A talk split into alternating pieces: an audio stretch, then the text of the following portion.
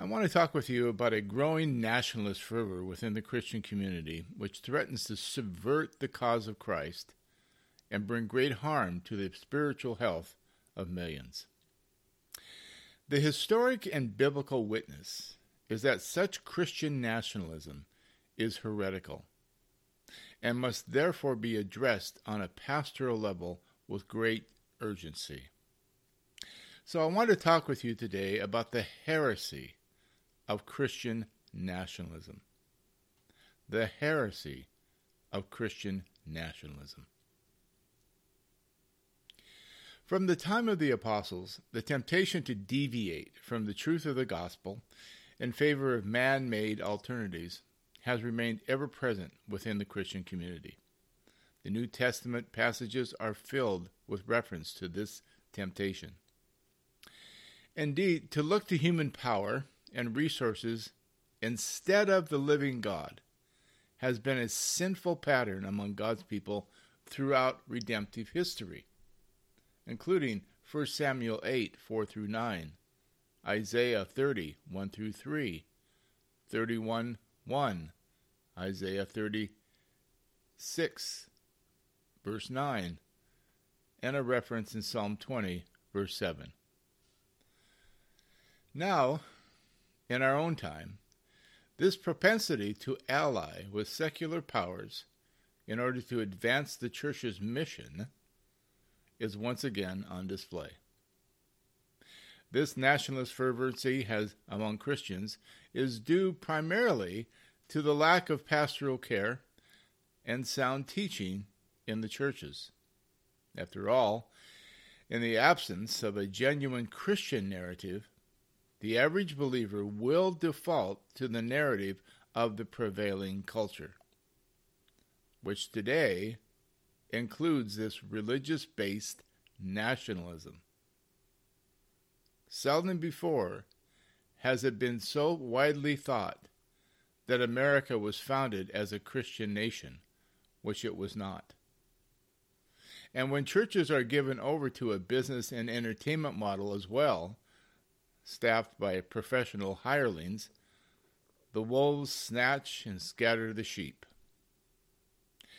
Therefore, it is essential that the churches recover the gospel narrative of the eschatological salvation, which results in an eschatological community which stands apart from the prevailing culture and confesses Jesus Christ alone as supreme Lord and Savior. Now let's look at a little history here. The Holy War, quote unquote, began sometime in the 1970s, certainly since 1979, and the birth of Jerry Falwell's uh, so called moral majority. The propensity of Christians since then to enlist the power of the state to legislate, regulate, and impose Christian morals upon the populace has grown. The so called Christian right has evolved from a fringe movement beginning with figures like the aforementioned Jerry Falwell and others such as Pat Buchanan, Pat Robertson, and Phyllis Schlafly and into the mainstream of Republican politics, finding growing support within the Christian community.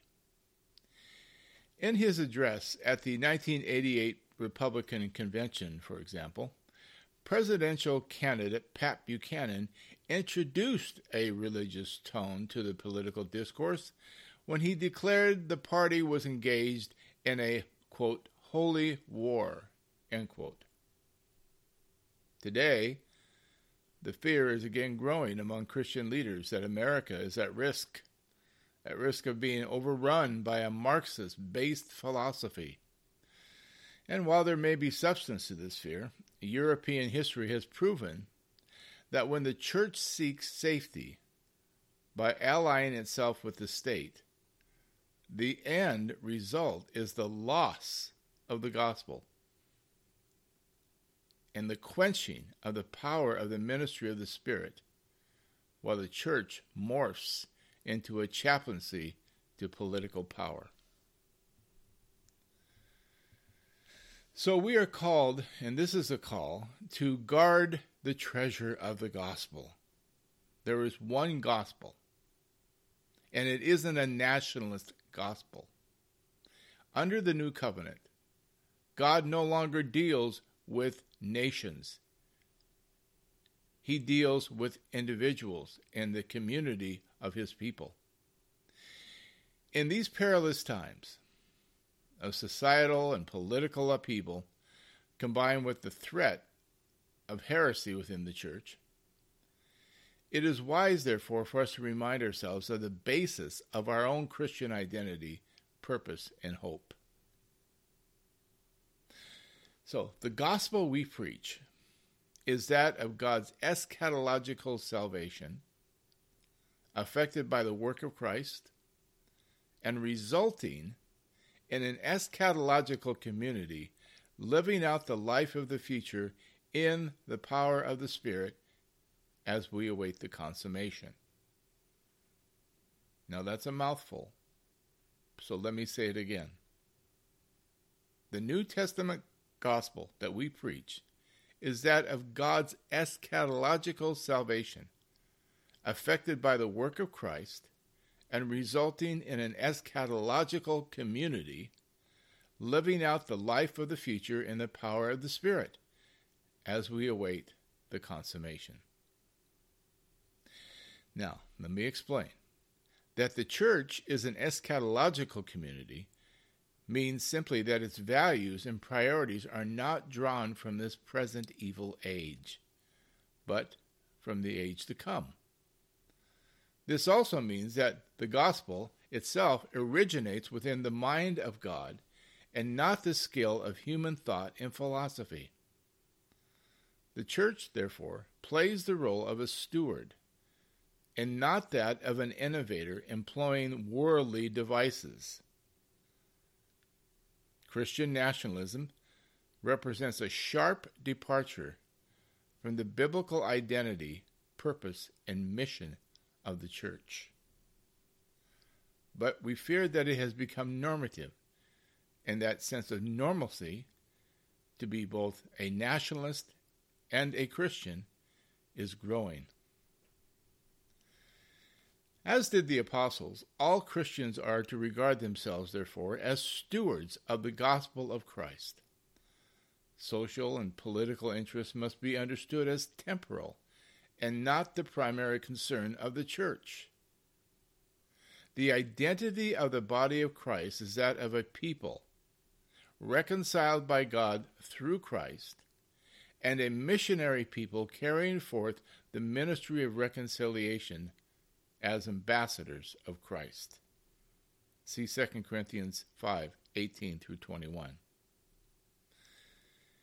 Every Christian home, therefore, is an embassy of the kingdom of God, in which individually and corporately the members are temples of the presence of the living God, living in the midst of pagan temples and practices. The people of God themselves exist as a, quote, chosen people, a royal priesthood, a holy nation, God's special possession that you may declare the praises of him who called you out of darkness into his wonderful light. 1 Peter 2 9 through 10. When we say, therefore, that the Christian community is an eschatological community, we simply mean that the church has been brought into existence by the saving work of God, whereby He has, in His Son, brought forward the eschatological end time judgment into history at the cross and resurrection, with the application and empowerment thereof occurring at the outpouring of the Spirit at Pentecost. Therefore, by the power of the Spirit, the church now lives out the life of the future new creation in the present and under a new covenant, and under the supreme lordship of our only Savior, Jesus Christ. The Christian community, therefore, does not draw its identity, its purpose and its hope from the social, economic, or political activities of the kingdoms of this age, but from the kingdom of God, which is now present and active by the Spirit, though, of course, it is yet to be fully realized at the return of our Lord. This is one reason why Paul instructed Timothy to avoid civil entanglements, saying, quote, No soldier gets entangled in civilian pursuits, since his aim is to please the one who enlisted him. 2 Timothy 2 4. The Christian's existence is lived out in accord with the values and the priorities of the kingdom of God, wherein his citizenship ultimately lies. Even while living in this parallel evil age which is quickly passing away. The Christian's primary purpose is to live as a minister of reconciliation, not division, advancing the kingdom of God through the gospel for which he or she is an ambassador by the power of the Spirit and not by the power of the state. There is simply nothing in the New Testament which commands the Christian to employ the power of the state to advance the priorities and values of the kingdom of God, and it is heresy to teach otherwise. But since Constantine, in the change of 313 AD, the institutional church has allied itself with the state, the folly of which is readily apparent in the history of European Christendom. There, we discover that to employ the power of the state to force Christian conversion and values upon the populace actually brought spiritual darkness. And it will do so again if this current trend remains unchecked. Let's be clear. The attempt of the church to create a Christian society by allying with the power of the state is, in fact, a rejection of the power of the Spirit. And ironically, the result on genuine morals and societal order are as one can only expect when the spirit of holiness is quenched. Now, let me give you a biblical illustration from the book of Philippians. This temptation to place one's loyalty to the state above that of Christ and his kingdom was a challenge also for the early Christians in the Roman colony of Philippi. The citizens there were proud of their status as Roman citizens. It was the first Roman emperor, Caesar Augustus, Caesar Augustus, who had granted Philippi the status of a Roman military colony and thus its inhabitants' status as Roman citizens. At public events, theater, assemblies, and so on, great affection and honor was given, therefore, to the emperor. This cult of the emperor reached even levels of deification, even calling him Lord and Savior. This, of course, brought the Christian community into direct conflict with the pagan populace of Philippi and the Roman Empire itself. Gordon D. Fee comments, quote, which the cult of the empire is precisely the place where believers in Christ could no longer join as citizens of Rome and Philippi. Their allegiance was to another Kyrios, Jesus Christ, before whom every knee would someday bow and every tongue confess, including the citizens of Philippi who were causing their suffering, and the emperor himself. The Christian community held dual citizenship as Roman citizens and the kingdom of God. But the Philippian Christians were very clear as to where their singular loyalty belonged. So, how did the Philippians respond to this conflict? Did they form a political action committee? Did they hold rallies for Christian candidates for the Roman Senate? Did they foster conspiracy theories in hope of discrediting the authority of the governor and the emperor? Did they resort to violence to achieve their political goals? No, none of these. They instead followed the example of their apostle, Paul, in suffering for the gospel. And above all, within the community, the example of their only Lord and Savior and true God, Jesus Christ. But they not only submitted to necessary suffering, they also consciously chose to display the superiority of their citizenship in the kingdom of heaven by the conduct of their daily lives.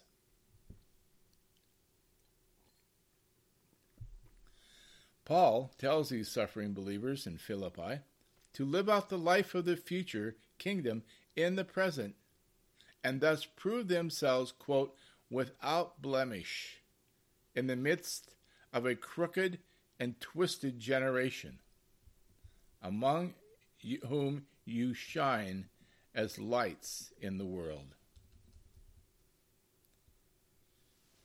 Philippians 2:15 His first exhortation in the letter to the Philippians is found at 127:30 chapter 1, verse 27 through 30. Quote, Only let your manner of life be worthy of the gospel of Christ, so that whether I come and see you or am absent, I may hear of you that you are standing firm in one spirit, with one mind, striving side by side for the faith of the gospel, and not frightened in anything by your opponents this is a clear sign to them of their destruction, but of your salvation, and that from God. For it has been granted to you that for the sake of Christ you should not only believe in him, but also suffer his, for his sake, engaged in the same conflict that you saw I had, and now hear that I still have. Philippians 1 27 through 30. The Christian response to persecution is not political action or violence, but to live in a manner worthy of the gospel of Christ, meaning to let our conduct reveal the superiority of life under the control of Jesus Christ as Supreme Lord and only Savior, as opposed to Caesar. But acting out in fear and violence is a sign one is on the path to destruction, even if you do it in the name of Jesus. It is a sure sign that you are on a path to destruction and not the kingdom of God. Far better to suffer for Christ and his kingdom than participate in worldly acts of lies and violent insurgency against others. The second exhortation we find in the letter to the Philippians is at chapter 3, verses 17 through chapter 4, verse 1. Quote, Brothers, join in imitating me and keeping your eyes on those who walk according to the example you have in us. For many, of whom I have often told you, and now tell you even with tears, walk as enemies of the cross of Christ. Their end is destruction. Their God is their belly, and they glory in their shame, with minds set on earthly things. But our citizenship is in heaven, and from it we await a Savior the Lord Jesus Christ, who will transform our lowly body to be like his glorious body by the power that enables him even to subject all things to himself. Therefore, my brothers, whom I love and long for, my joy and crown, stand firm thus in the Lord, my beloved. Philippians 3 17 through chapter 4, verse 1. Once again, the response to opposition and threat is, is to display the superiority of life under Jesus Christ as Supreme Lord and only Savior by living out the values and priorities of the future kingdom in the present by the power of the Spirit and not the power of the state. Christian conduct is to stand in contrast, not ape those who set their minds on earthly things. We have a Savior, and it is not any politician. We have a Lord, and it is not any man or woman who would command our loyalty and compliance to their worldly agenda. We have no beloved leader. We have but one leader, one Lord, and one Savior, Jesus Christ. And it is His kingdom to which we belong foremost and above all others.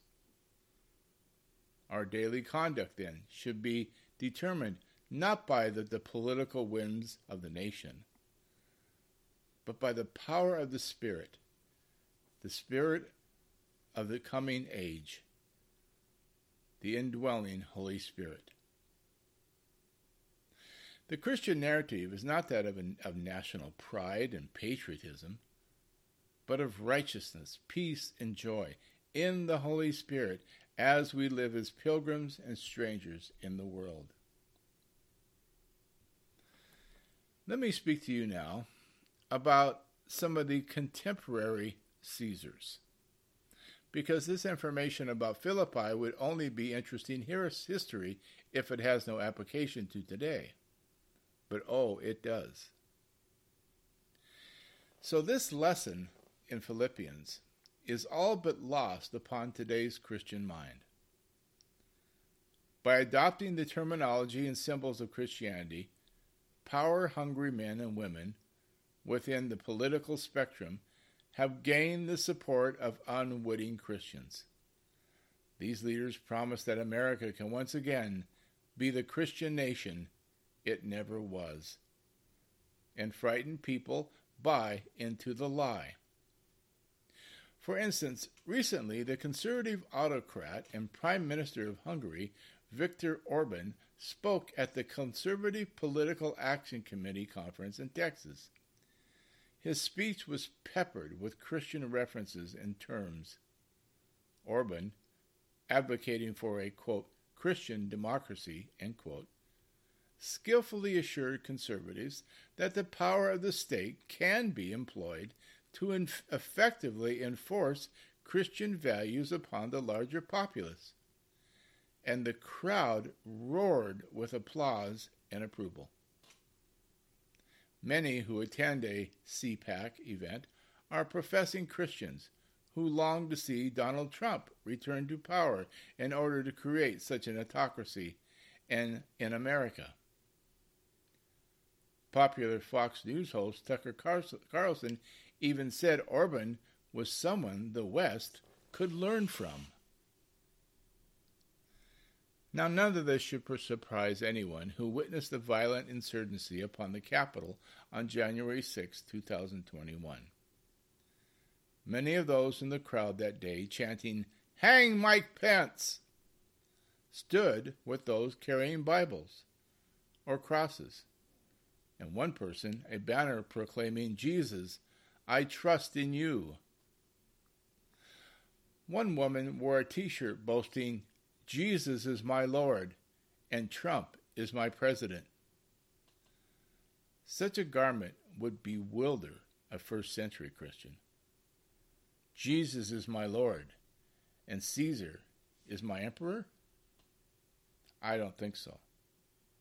Still, the use of violence to achieve so called Christian objectives is as old as European Christendom. It's nothing new. After all, it was after a supposed vision in which Constantine was instructed by a heavenly voice to conquer his political and military opponents using a Christian symbol painted on the shields of his soldiers. It was the Christian God, said Constantine, that helped him defeat an opposing army and consolidate his grip on Rome. What followed in 313 AD thereafter was the formation of a Holy Roman Empire, with Constantine at its head. A political and military monster with which the church became allied. Have we learned nothing?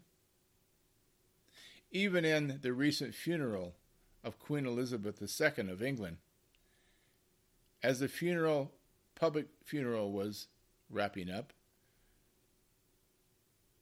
one of the speakers proclaimed Charles II, or Charles III, excuse me, as their sovereign Lord. Quote, end quote.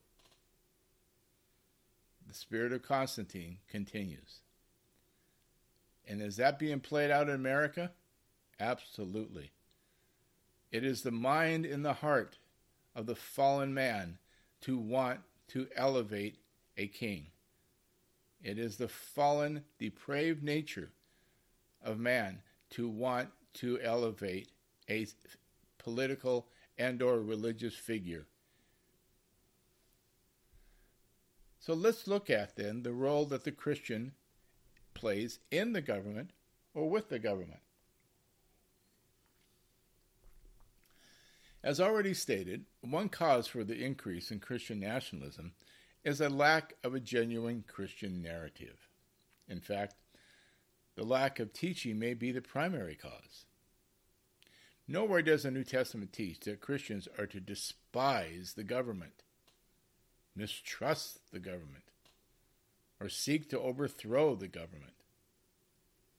There isn't even a command that secular rulers must hold Christian values, nor a command that the use of violence and division to resist those do not is acceptable. It ought not go unstated that the New Testament authors wrote during the times of great persecution by the Roman emperors, especially Nero, who used Christians as human torches to light his outside festivities. Even in the midst of such horrific persecution, nothing is said in the New Testament, Testament about organizing to oppose secular authorities. Any authority which is opposed to that which stems from false teachers not against Caesar.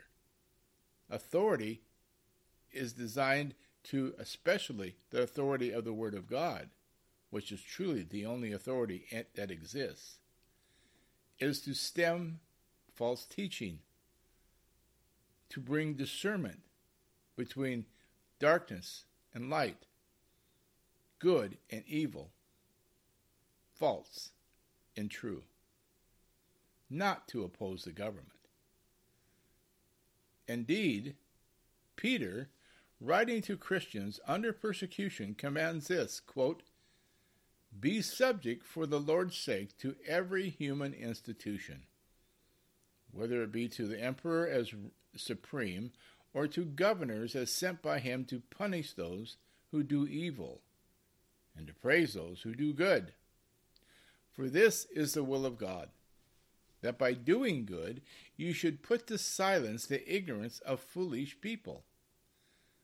Live as people who are free, not using your freedom as a cover up for evil, but living as servants of God.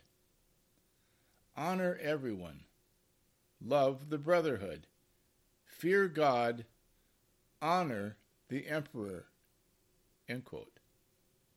1 Peter 2 13 through 17. And Paul commands in Romans, let every person be subject to the governing authorities. For there is no authority except from God, and those that exist have been instituted by God. Therefore, whoever resists the authorities resists what God has appointed, and those who resist will incur judgment. For rulers are not a terror to con- good conduct, but to bad. Would you have no fear of those who are in authority? Then do what is good, and you will receive his approval, for he is God's servant for your good. But if you do wrong, be afraid, for he does not bear the sword in vain. For he is a servant of God, an avenger who carries out God's wrath on the wrongdoer. Therefore, one must be in subjection, not only to avoid God's wrath, but also for the sake of conscience. For because of this you also pay taxes, for the authorities are ministers of God, attending to this very thing. Pay to all what is owed to them. Taxes to whom taxes are owed, revenue to whom revenue is owed, respect to whom respect is owed, honor to whom honor is owed. Romans 13, 1 through 7. And to Timothy, the same apostle Paul writes, quotes, First of all, then, I urge that great that supplications, prayers, intercessions, and thanksgivings be made for all people, for kings, and all who are in high positions, that we may lead a peaceful and quiet life, godly and dignified in every way.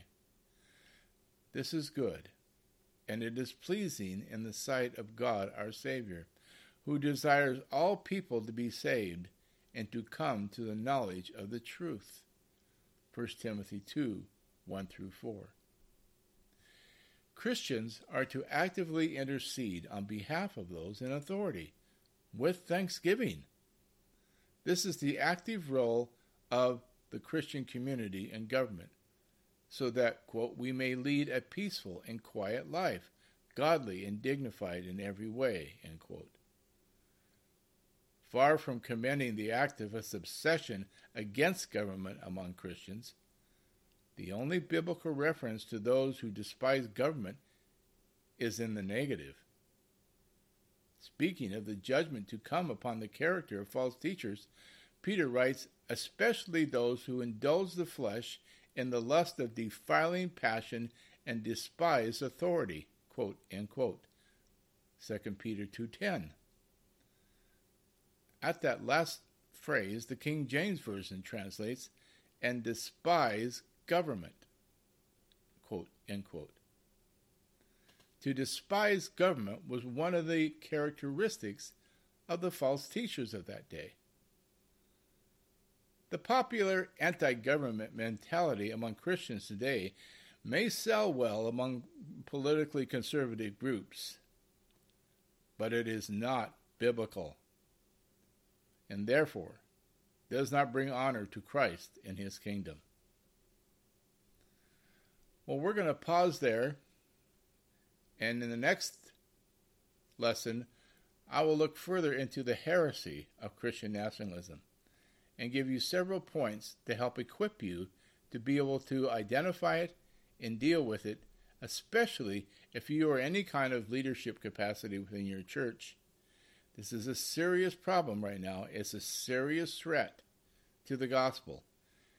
And if those who are in leadership do not recognize that and continue to try to ignore it, it will come back to haunt them. It will come back to bite them in serious damage to the church and to the cause of Christ in the world.